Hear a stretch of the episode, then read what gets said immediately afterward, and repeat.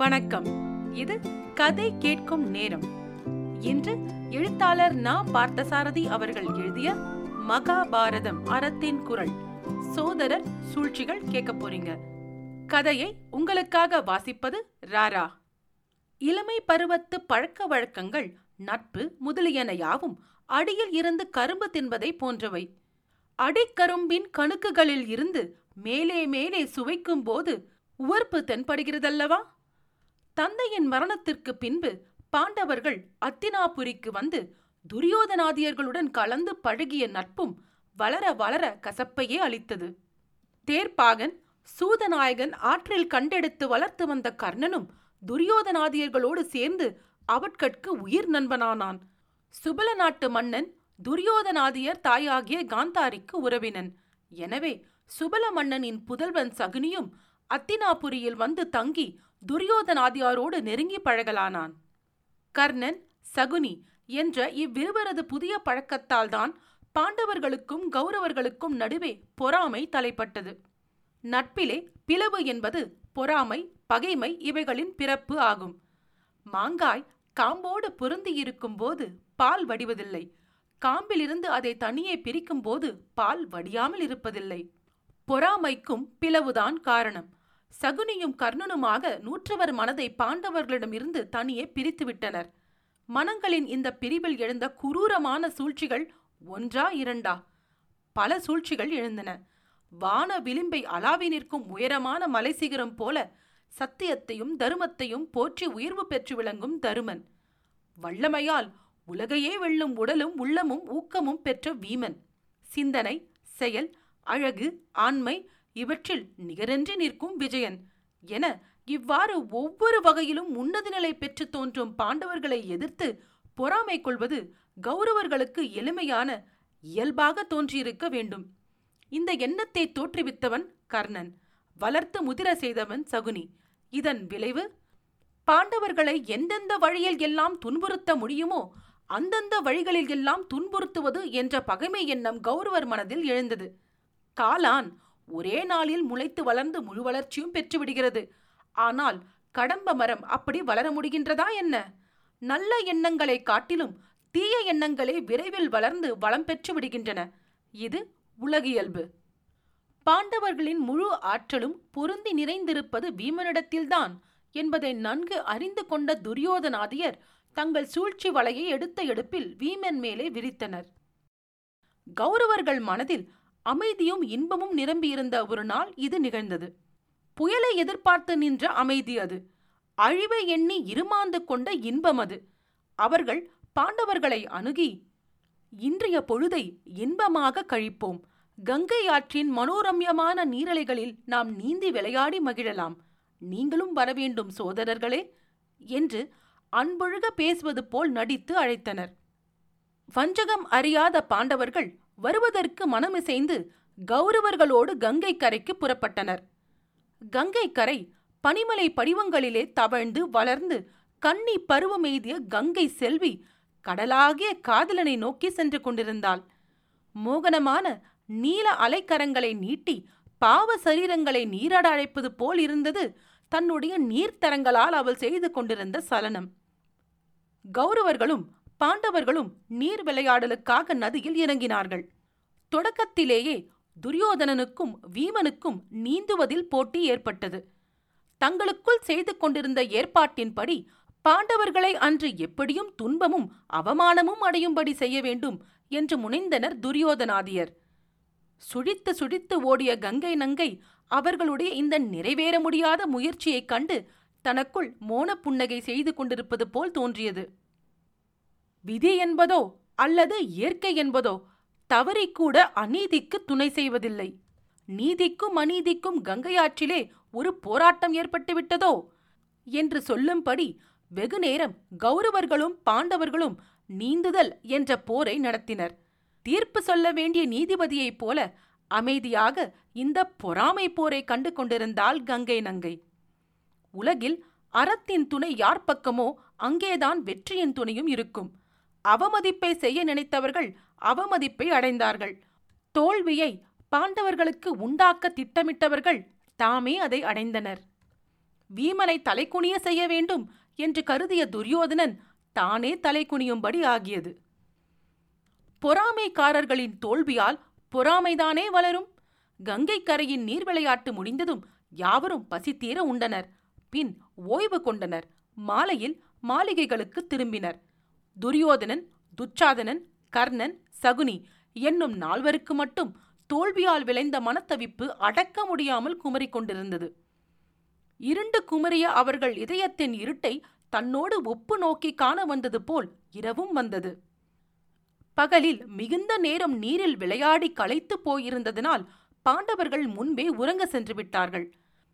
கௌரவர்களிலும் துரியோதனன் முதலிய நான்கு பேர்களைத் தவிர ஏனையோர் உறங்க சென்றிருந்தனர். பொறாமையாலும் பழிவாங்கும் எண்ணத்தினாலும் இந்த நால்வருக்கு மட்டும் உறக்கம் வரவில்லை. வீமனை எந்த விதத்திலாவது பழி தீர்த்து கொண்டாலொழிய என் மனதிற்கு அமைதியில்லை என்றான் துரியோதனன். அதுதான் அண்ணா என் எண்ணமும் அந்த முரடனுக்கு சரியானபடி பாடங்கற்பிக்க வேண்டும் என்றான் துச்சாதனன். இன்றே இப்போதே இந்த இருளிலே அந்த பழியை நாம் தீர்த்து கொள்ள தவறக்கூடாது என்றான் கர்ணன். அதுவரை சிந்தனையில் ஆழ்ந்திருந்த சகுனி அவர்கள் மூவரையும் அருகில் அழைத்து வீமனை பழிவாங்குவதற்கு நான் இதுவரை எண்ணி முடிவு செய்த திட்டம் இது என்று அதை அவர்களிடம் காதோடு காதாக கூறினான். சகுனி கூறிய சூழ்ச்சியை கேட்டதும் மற்ற மூவரும் அதற்கு ஒப்புக்கொண்டனர் உடனே அதை நிறைவேற்றிவிட்டுதான் மறுவேளை பார்ப்பது என உறுதியாக தீர்மானித்துக் கொண்டு புறப்பட்டார்கள் அவர்கள். சலனமற்ற அமைதி திகழும் இரவு. எங்கும் செறிந்த கருகிரட்டு வீமனின் பள்ளியறை. பகலிலே கங்கை நீரில் ஆடி விளையாடிய அலுப்பு தீர ஆழ்ந்த உறக்கத்தில் ஈடுபட்டிருந்தான் வீமன்.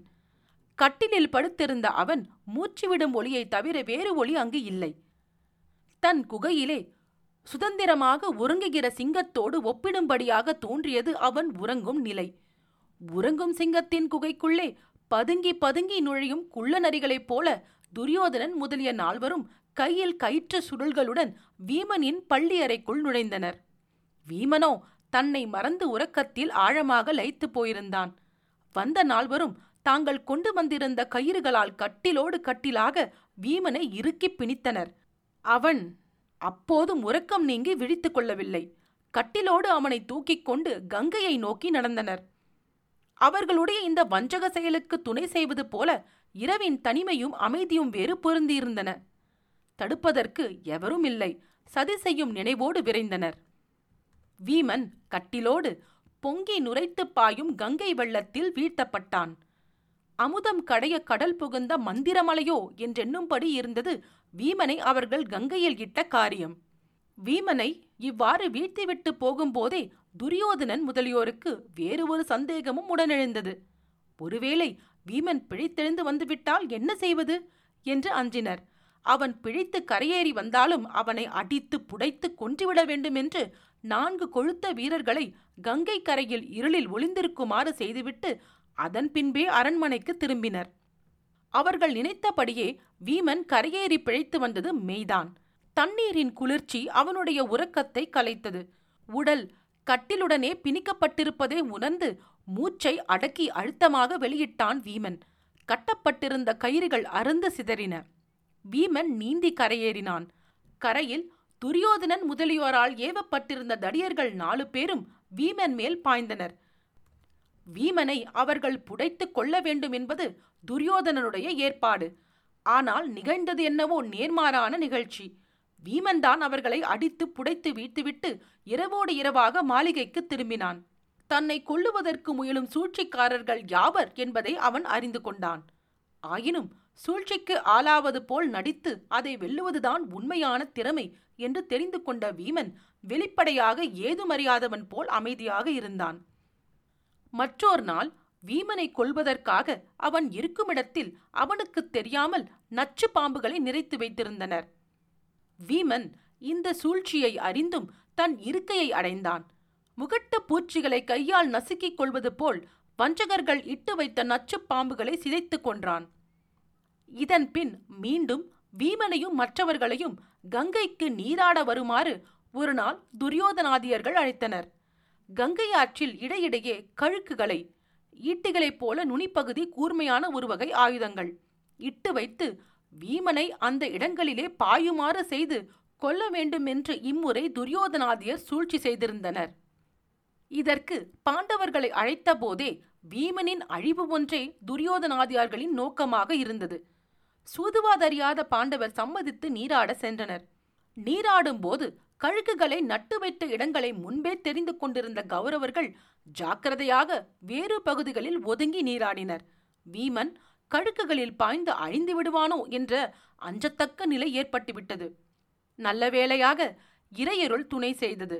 எந்தெந்த இடங்களில் கழுக்கள் நட்டப்பட்டிருந்தனவோ அங்கே கண்ணபிரான் வண்டுகளாக தோன்றி வீமனை காப்பாற்றினார். வீமன் கழுக்கள் இருந்த இடங்களை விலகிவிட்டு திரமாக நீராடி கரையேறினான். தீய உள்ளம் படைத்த துரியோதனாதியர் இம்முறையும் ஏமாற்றமே அடைந்தனர். வஞ்சகர்களை பொறுத்த மட்டில் ஏமாற்றம் என்பது குரூரத்தை மேலும் மேலும் வளர்க்கின்ற சாதனமாக பயன்படுகிறது. அடுத்த முயற்சியாக வீமனை விருந்துக்கு அழைத்து நஞ்சு கலக்கப் பெற்ற உணவு வகைகளை பரிமாறி கொன்றுவிடுவதென்று தீர்மானித்தனர்.